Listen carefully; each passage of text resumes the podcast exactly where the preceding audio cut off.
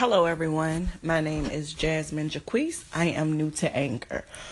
Well, me and another coworker had a disagreement at work. She said if her boyfriend bought her a ring from Walmart, she wouldn't marry him. She would leave him. How do you feel about this situation? Do you agree or disagree?